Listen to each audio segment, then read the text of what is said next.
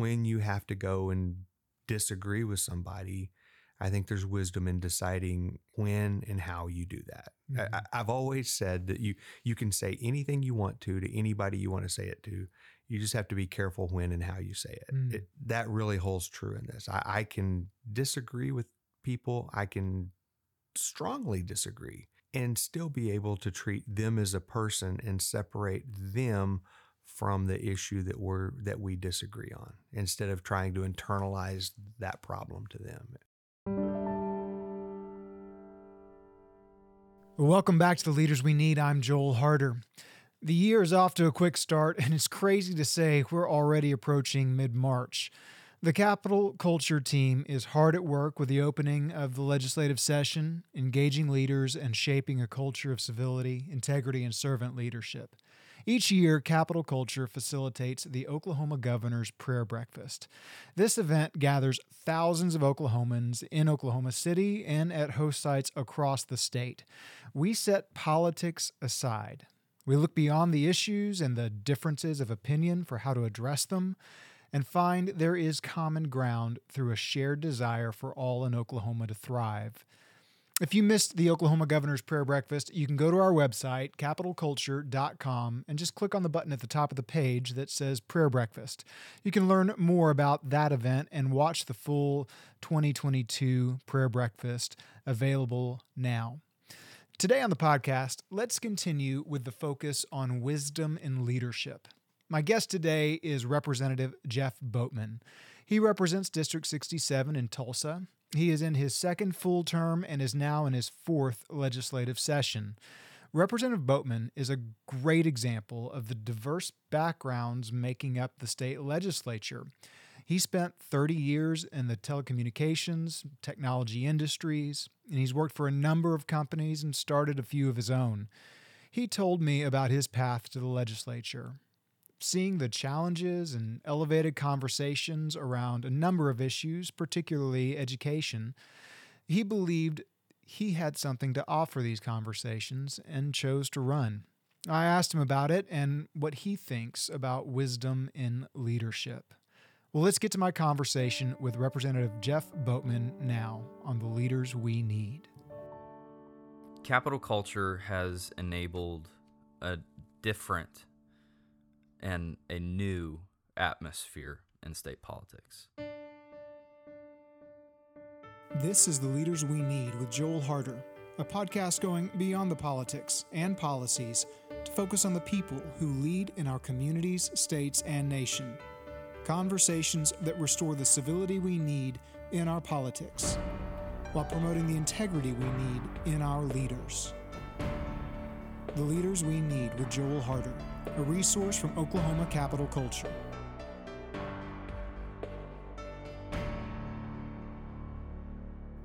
Well, Representative Boatman, thank you so much for joining the Leaders We Need podcast. Is it okay if I call you Jeff for our conversation today? It absolutely is, and thank you for having me. I'm Wow. honored to be here. Well, I've been looking forward to having this conversation. I've gotten to watch you and observe you and see you come into the legislature and really move very, very much into places of both working alongside colleagues and also leading. And I would love to just to hear a little more of your story and the journey that led you to running for office. I usually like to say, what was that thing that put you over the edge and decide I'm going to actually run for office? We always start with everybody who comes on the leaders we need, asking you to go back into your history a bit and think back on maybe the experiences or the people that really shaped you as a leader in particular, or how you approach leadership. And maybe at the time you didn't know or recognize that that's what was happening, but in retrospect, it really was formative. Well, so as I, as I think back and think about people, I have to start with my parents. Um, mom and dad were very influential, and probably didn't realize how much until later in life. And they were they were influential for different reasons. Mom was an incredibly compassionate, kind, and caring person. Now she could get fired up if you if you crossed her. She she was spirited, but even if you crossed her and she was fired up, mom mom would see somebody with a need and even be mad at them Yeah. and would still be compelled and, and put the priority on meeting that need and being there with that person. So I spent a lot of time as a kid riding around with mom, delivering meals to people or sitting with people. Or uh, she had a, a, ministry; she would uh, sit with people who were in the hospital. She was just always there, it, and it was a priority. And and to me, that's leadership. Even mm-hmm. though it's behind the scenes, we like to think of leadership as out front right. a lot of times. Right. Oftentimes, it's not. Oftentimes, the the putting the priority on people and leading in those behind the scenes job is absolutely essential. And I didn't realize how important that was until much later in life mm-hmm. when when I got put into management and leadership positions. My dad w- was was equally influential, but different. Dad was uh, dad was in management. He at his company. He uh, he was in, in the military prior to that and he was a leader in our church, one of the deacons, but he was always one of those guys. He didn't say much. He kind of embodied that old adage of kind of the less you say, the more you're heard. Yeah. And so he good. would sit quietly in meetings. Uh, if he spoke up, the room got really quiet because it didn't happen often and people wanted to hear what he had to say. And he accomplished more in one on one conversations, talking to people. Again, putting that focus on what others had to say and on, on that person than on trying to be out there and be the loudest part, voice in the room. Yeah. And and I think that was influential. What are some of the events or experiences that were very impactful? You know, I think owning a small business was probably the most impactful thing to me from a leadership standpoint. I had been in big companies before, I'd been in management positions in large organizations, and you make decisions that impact people's lives on a day to day basis. You, just do, both customers and, and employees with inside the business. That never got driven home to me until some friends and I started a small business, and the people whose lives you were impacting. Yeah you had to look them in the eye every day because there weren't that many of them and there wasn't a very big office. And sometimes we had five or six of us in an office. And so we had to interact much more closely with the people that we were leading.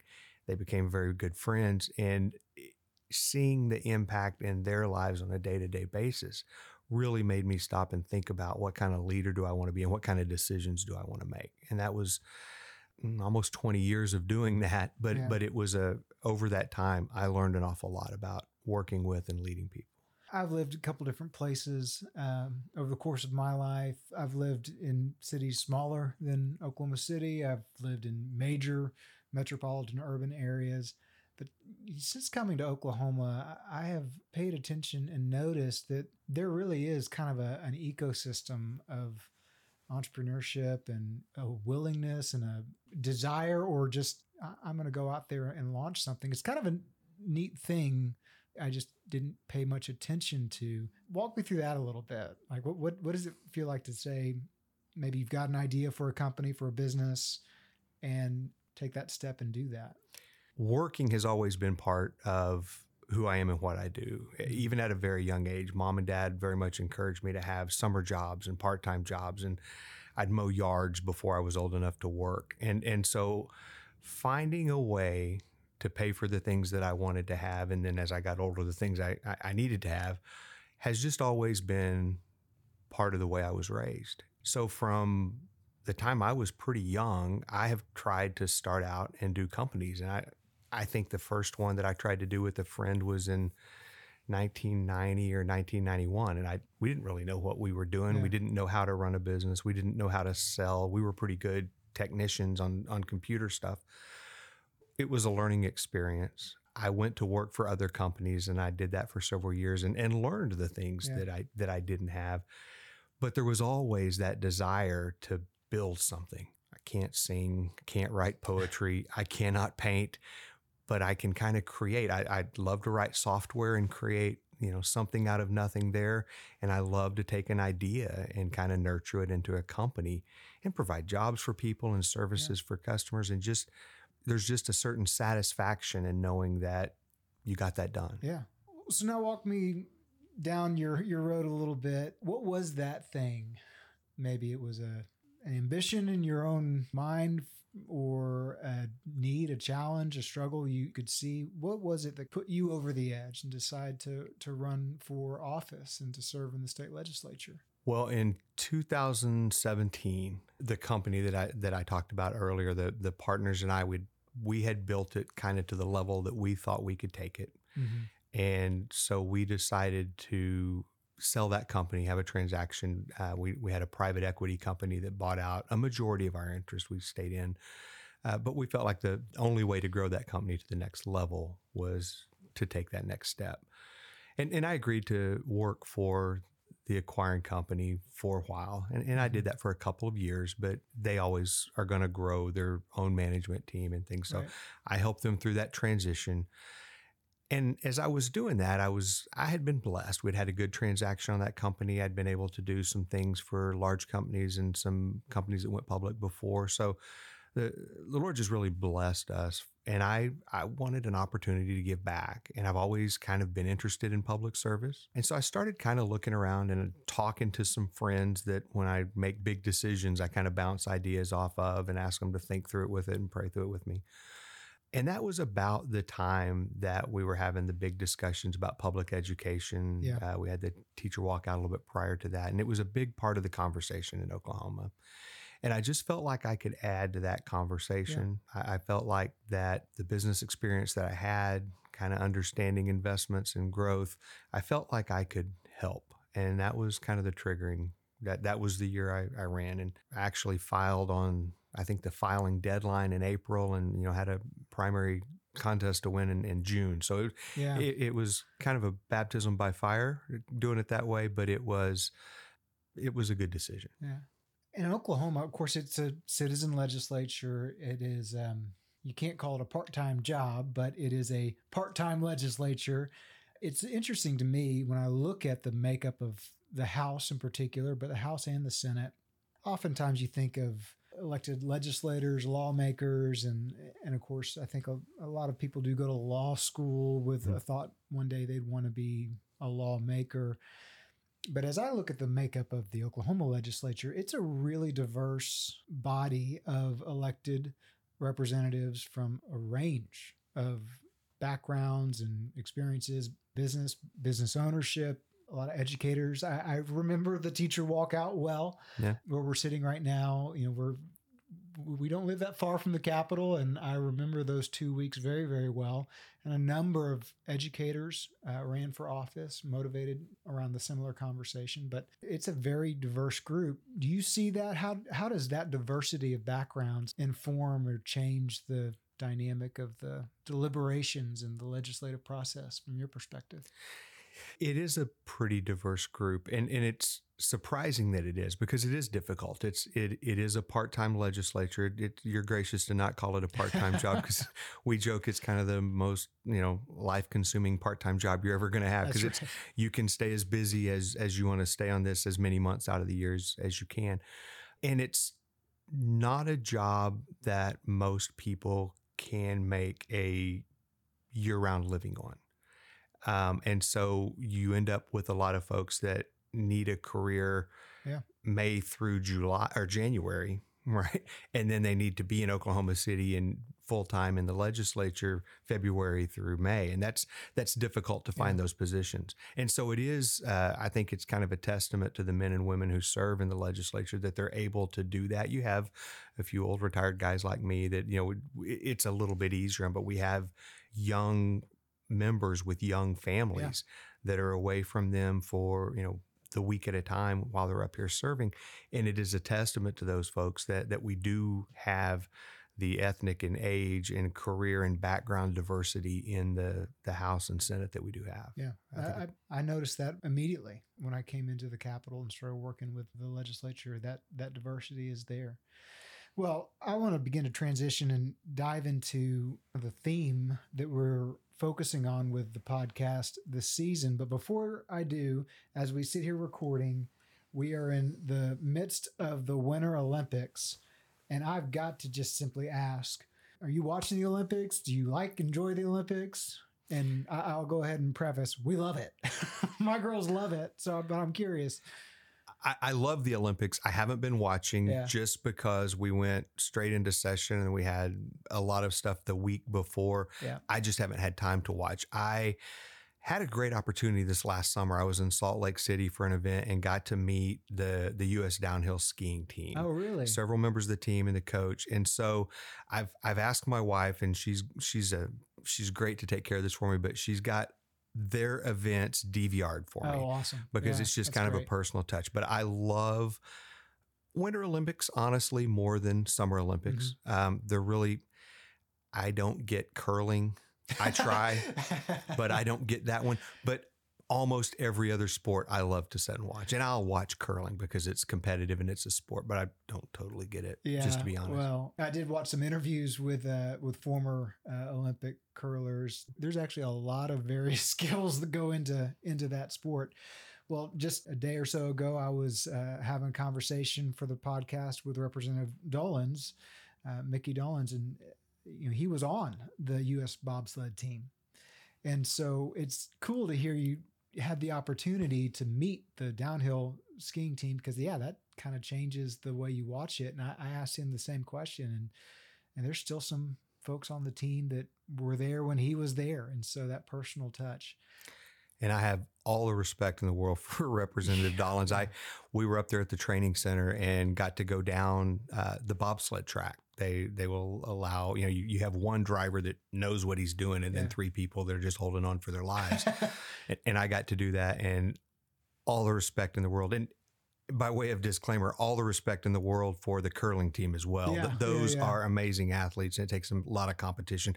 One of the reasons why I love the Olympics and I'm really excited because you know I've got an eight year old and a six year old. The Summer Olympics, this was a weird year because of COVID. They're just right back to back. But my girls just loved every minute of it. We watched every night and we we are again one of the best experiences of my life was serving in a role at a organization where I managed all of our global partnerships. And we had partnerships in Central Asia and Eastern Europe. And I always said one of the healthiest things I did every year was leave this country. Just to get out of uh, the context and the tunnel vision you can get only looking at the world through the lens of the priorities of this one culture, this one country context, and get to just see the world from a different point of view. And you know, when you watch the parade of flags, you can just all of that's there. And so I love that my girls are are eating it up, and I hope one day to be able to take them overseas and give them those experiences because it just changes the way you look at both the good things in our world, but also uh, the areas where we don't agree or have challenges, learning to be able to see it from a different culture, a different background, different perspective is so powerful. It absolutely is. I mean, one of the, I guess, three of the people that have really been impactful in my lives are actually friends that my daughter made in college. Mhm. Um, she was in a dorm, and there just happened to be athletes from the. She was at University of Tulsa, and they were on the tennis team.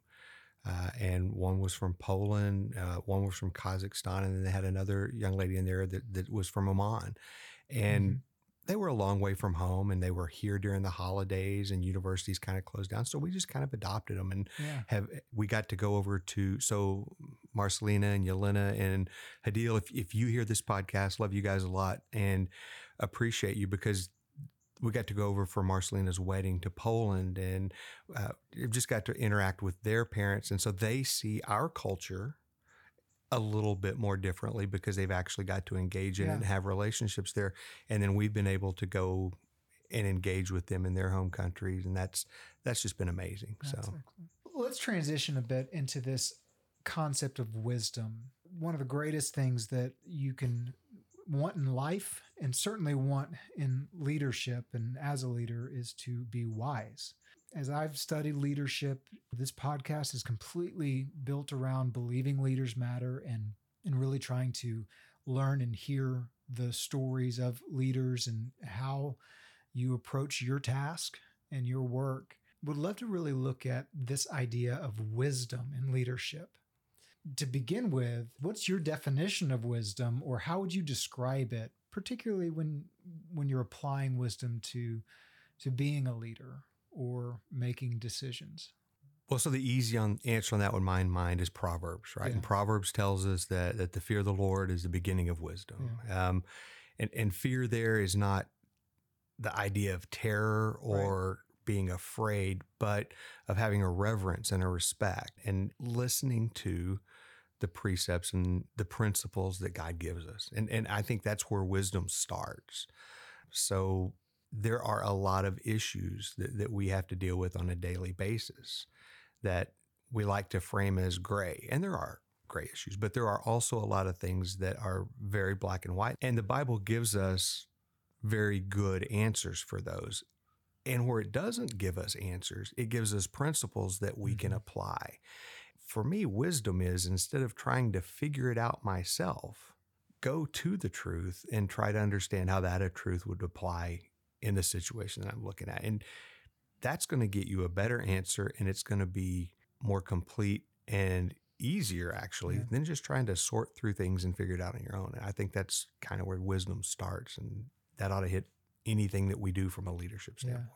there is a capacity within us to grow in wisdom and to grow wise and there's the experiences of our life shape us and make us particularly able to approach certain challenges I, think from a counseling perspective and kind of neurobiology when when you've navigated a difficult road or difficult challenge or situation you become uniquely able to help someone else through it and we have that capacity within us, but also recognizing that we're limited within ourselves and, and to have places to go. Do you have any particular role models or people or examples that when you look at that person and say, now there's an example of someone who has led wisely? I do, and and because right now my my main role in life is in the House and in politics, I think of political leaders right Yeah. now. I've we had asked this interview ten years ago. I may have a different group, but right now I, I look to great political leaders, and I'm I'm a big fan of Ronald Reagan, Mhm. and, and I think President Reagan came in at a, at a difficult time. There were a lot of things to work through and deal with. He was wise enough to recognize that he didn't have support everywhere. And so he reached across the aisle and fostered relationships. He reached into agencies and fostered relationships. He reached into business.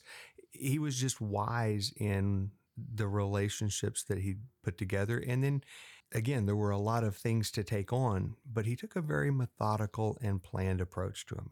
And he kind of kept a sense of humor about the whole thing. And, Yeah. and and I think sometimes, you know, being able to laugh at yourself is a little bit of wisdom.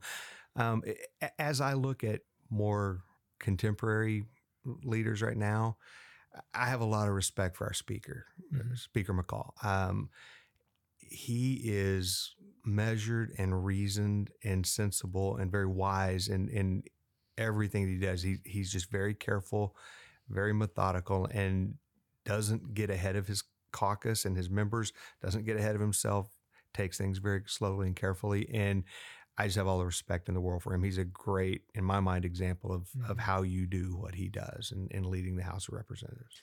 Probably a year and a half ago, Uh, he was on the podcast, and I just loved getting to ask and hear him talk about. I mean, that role as speaker is a unique position. it's an interesting role to watch. And as, as much as I love and respect my, my fellow legislators, it, it's a group of strong personalities. I mean, you've got to think that everybody that sits in that chair put their name on a ballot and went out and knocked doors and campaigned for that. There's fairly strong personalities there. And he manages that very fairly and very well. A lot of respect for Speaker Le- leading leaders is uh, is is a challenge in of itself. Where do you go for wisdom? Well, I mentioned scripture. I, I, I think that's going to always be the foundation. I mean, that, that I've I've had that relationship with Christ and, and and His Word in my life for many years now, and that's always going to be foundational. But the difficulty is sometimes you'll find something that the Bible doesn't speak to directly, Yeah. and and then wh- what do you do there? And I've just made it a practice to have people that that I trust that'll hold me accountable if if I do get it wrong. They don't mind just sometimes with love, sometimes you know bluntly speaking into my life that hey, this that's not it. But but I've got a group of guys that I will go to anytime I have a big decision. Um, they're going to get a text, they're going to get a call, or I'm going to want to go sit down and have coffee with them. And and there's it's not a huge group; it's five or six guys, but I reach out to them on a regular basis uh, when I have big decisions to make. When I when I started to run for office, didn't take step one until I had visited with and talked to each and every one of them, and then you know, God's blessed me with an amazing wife who who's very thoughtful and very wise in her in her own right. She she's a great thinker, and we approach problems very differently, which has made us strong over the years because I see it from one direction and she sees it from another, and when we see the same thing, then we kind of have an idea that that's that's probably a pretty Yeah. good way to get there. So Well, as a legislator and navigating the policy making process, it is a regular occurrence experience that you have to navigate situations where people don't agree. Where does wisdom come in to those moments, particularly as a legislator? it certainly comes in when you kind of decide which fights to fight or Mm. which when you pick your battles. That's. Uh, Yeah. and, and fights are wrong. That's probably a wrong word there. I'm really happy in our legislature. We don't really fight. We disagree. We don't always see things the same way, but we don't have the kind of gridlock and, and strictly partisan battles that, that you see in other areas. Our, our members generally can sit down, even if we strongly disagree, and have a reasonable conversation and work things out. So I, I hate to use the word fight, but you, but you have to pick which issues you're going to stand on and pursue, and which ones maybe it's not the right time. Maybe those could wait for a little while and come back to. And then once you've kind of picked the ones that you're going to go out and pursue, and the debates that you're going to have, and the, the ones that you're going to really try to get done, when you have to go and disagree with somebody, I think there's wisdom in deciding when and how you do that. Mhm. I, I- I've always said that you you can say anything you want to to anybody you want to say it to. You just have to be careful when and how you say it. Mm. it that really holds true in this. I, I can disagree with people. I can strongly disagree and still be able to treat them as a person and separate them from the issue that we're that we disagree on instead of trying to internalize that problem to them. I want to say what you just said again and see if I can get it get it right. There was some wisdom you just dropped right there. You can say anything you want to say to anyone you want to say it to. You just have to be wise about when and how to say it. I believe that. I believe that's correct. What's the key to when and how to say it? the when you have to find the time when the person that you're going to if confront is the right word if this is if it's going to be a confrontational thing or a potentially confrontational thing you have to find a time when they can have the conversation well Mhm. I think a lot of times in personal relationships, whether it's in friendships or, or marriage, a lot of times we'll be frustrated with somebody and we've thought about it all day and Yeah. we've had we've molded over in our heads and I've I've had both sides of the argument for a day and a half in my head and then I spring it on somebody and their response I'm going to judge in 30 seconds Yeah. and that's really unfair. I I need to find a time when it's not going to embarrass them if it's a potential embarrassing, when they have the opportunity to to respond and when I don't have to have an immediate answer right then so that they can have the same time to think and process that I have. I think that's a big part of the when. And the how has got to be done kindly. It, mm-hmm. sometimes it needs to be gentle, sometimes it needs to be humorous, sometimes it needs to be just blunt here it is and that's going to vary based on the message that you're delivering and the person that you're delivering it to and how impactful it's going to be to them as I hear you talk, I just I hear at the heart of all of, of that is an absolute commitment to a care and generosity towards another person. Relationships got to be key. That's a, very common recurring theme as I talk to legislators in Oklahoma is I have found I've been far more successful after I've taken far more time than I thought I needed to take to build actual relationships with my colleagues. Something to that effect. I- think that's very true. I think relationships are key. And, and it's not just in the legislature. I mean, the same thing was true when I was in business, whether it was if I needed to go to a customer and give them bad news or, or tell them that we weren't going to be able to deliver on something that they wanted, or if I needed to approach a competitor or uh, Mhm. We were a pretty highly regulated industry. So if I had to have a conversation with a regulator, those things were much easier if I took a little time to develop that personal relationship. And it doesn't have to be a lifetime friendship, but just letting that person know that they matter and they're important to me. And so what I'm saying is not about them, but about the the issue that we're trying Yeah. to resolve. Yeah.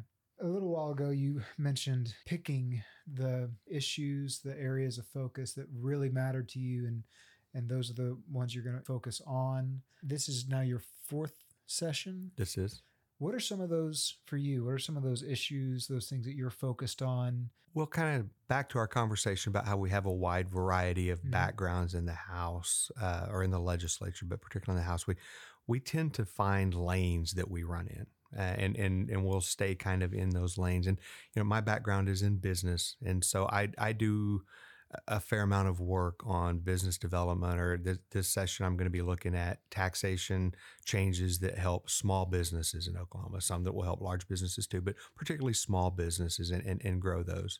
My master's training is in mental health and, and counseling. So I, I, I care an awful lot about mental health issues. Uh, and, and I think particularly coming out of COVID as we start to address the long-term impacts of what's happened over the last two years, mental Absolutely, health is going to be a, a huge topic and a huge area that we have to look at. And then this session, I have a couple of bills that I'm really focused on. We, we have an issue in our state that not many people like to talk about, but it's a large and growing issue, and we need to get on top of it, and that's human trafficking Mm. both labor trafficking and sex trafficking. When I say that and I'm talking to groups, everybody thinks about, you know, Liam Neeson with a particular set of skills That's and, right. and taken and, and they think about the I 40, I 35 corridor. And that's not the sex trafficking problem that we have in Oklahoma. It's homegrown. Mm. These are our daughters, these are our granddaughters. They're not being brought in from other countries or other states. These are Oklahoma born girls that are being trafficked by Oklahoma citizens. And Mm. we have to get on top of that. And I'm passionate about that this session. And I don't want to hijack your No, podcast, no. but every time I get a chance to talk, I'm going to talk about that. so often people look at you as an elected leader, look at the legislature, look at the Capitol and what you're doing, and we we see the news blurbs, we see the the bills that are dropping, this, that, the other. Uh, that's why we have these conversations. There's so much more that goes into your approach and why and how you're tackling these issues and hearing part of that story to hear what you just said and what it is that has led you to this moment in which you're leading and serving and give some understanding to why you're approaching the issues you are. And I'm from Central Texas. I'm very familiar with the I 35 corridor. And so I do. I, when I hear about a real plague of trafficking in our world today, I think of that kind of interstate, international concept of trafficking. And so I'm being educated and learning about the issue, particularly in Oklahoma, from you right now. And thank you for doing that. You have served for now three full sessions. You serve on the team of presiding officers. You know, it's the speaker's chair, but when Speaker McCall is in other meetings and, and elsewhere, there's a team of legislators that actually preside over the floor proceedings. I would think there's a lot of wisdom and leadership needed there because you're making calls, uh, calling balls and strikes, so to speak, as far as how things are playing out. What are some of the areas of leadership and some of the committee assignments, some of the things that you've been able to step into? Maybe talk a little bit about a day in the life is kind of like, but I'm also kind of interested now that you're a few uh, sessions under your belt. What are some of the things you're really proud of? Some of the accomplishments or whether it's a bill that's gotten across the the finish line to the governor's desk or or some some initiative you've been able to work on. Absolutely. So, as far as opportunities that I have, I, I am on the presiding officer team, and that is honestly, it's a lot of fun Yeah. uh, because you do get to kind of manage the flow of the proceedings. Uh, we get a lot of help. I mean, you'll notice that the the speaker that sets up there has several people on each side and uh, you know we have a parliamentarian, and then we have the House clerk, and they're both there. So if you need smart people, they're on either side yeah. of you, right? And, and, but you just have to be good with a microphone to get in the middle chair. Um, I I do. The speaker's been very kind to me. He allowed me to be chair of the government modernization uh, and efficiency mm-hmm. committee, policy committee in the House. We like to joke that one's the oxymoron committee, but but we really do try to find those good opportunities, and we've had some good bills come through there, and some we did some good work last session, and have some good bills coming through this session. I work on the loft oversight mm-hmm. committee. In fact, that's that's what I was doing just before I came over here. We we do uh, the legislative office of financial transparency. It, it, they do reports on different government activities. They'll deliver those reports to us, and then we we kind of choose which things to request and have them look at next.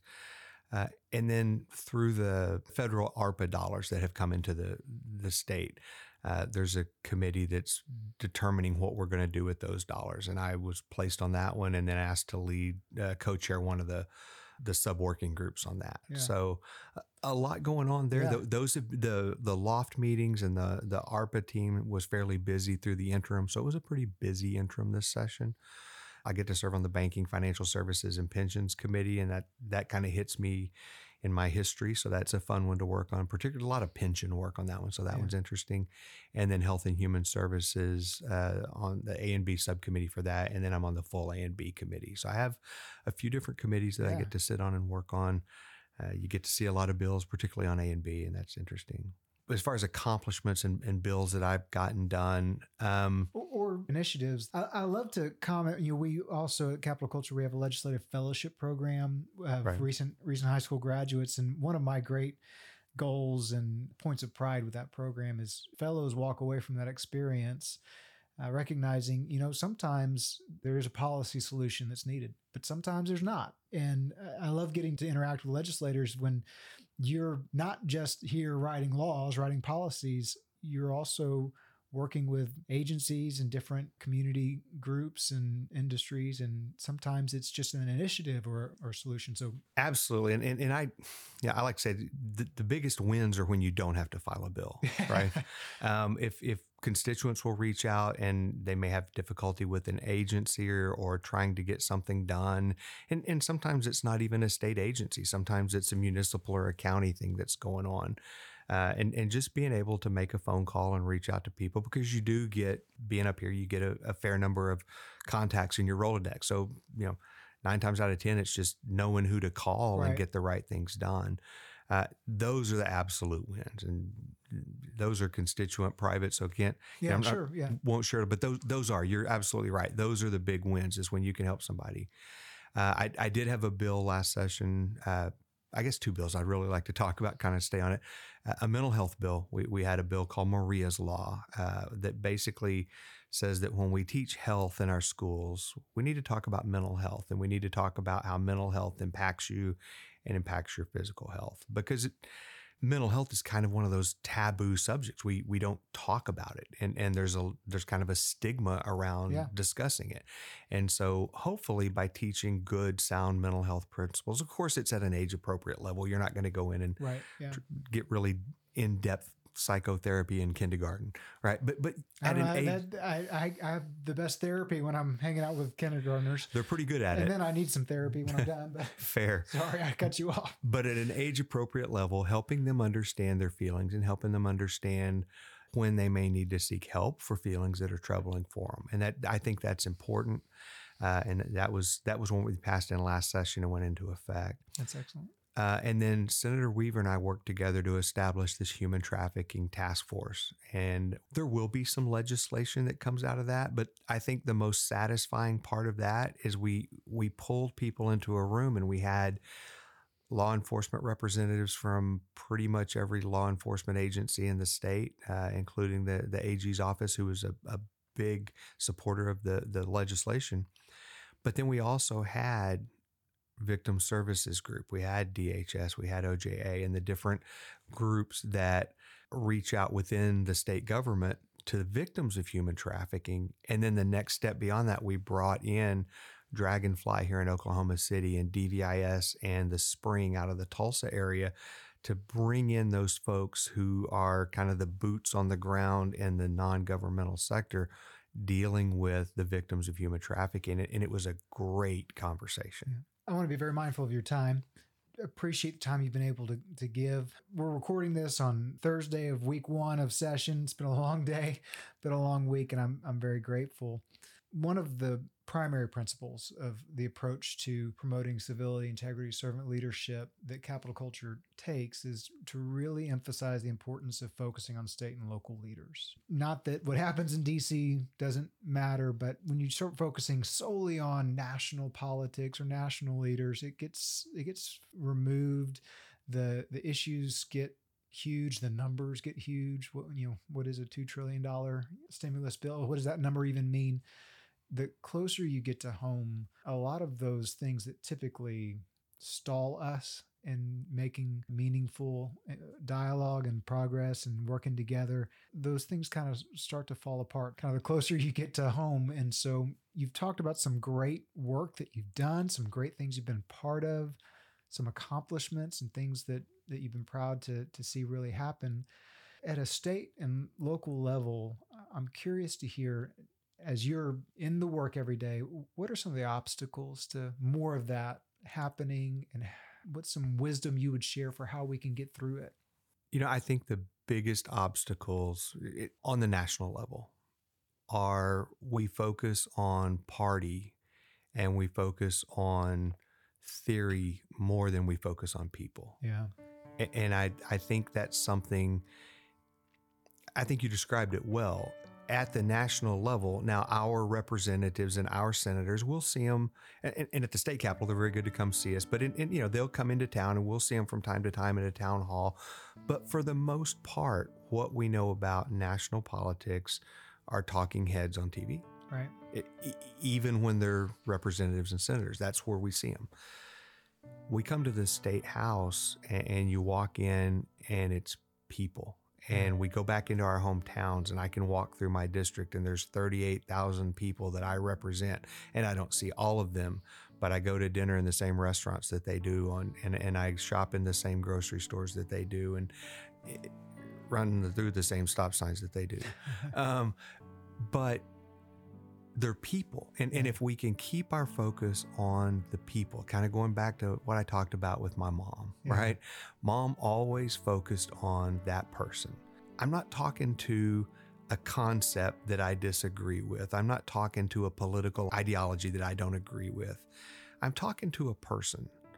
And they may hold beliefs or value things that differ from me, but they're still a person created by God, worthy of my respect mm-hmm. and, and my patience. And if we could get back to thinking about that, mm-hmm. I think we could get an awful lot more done.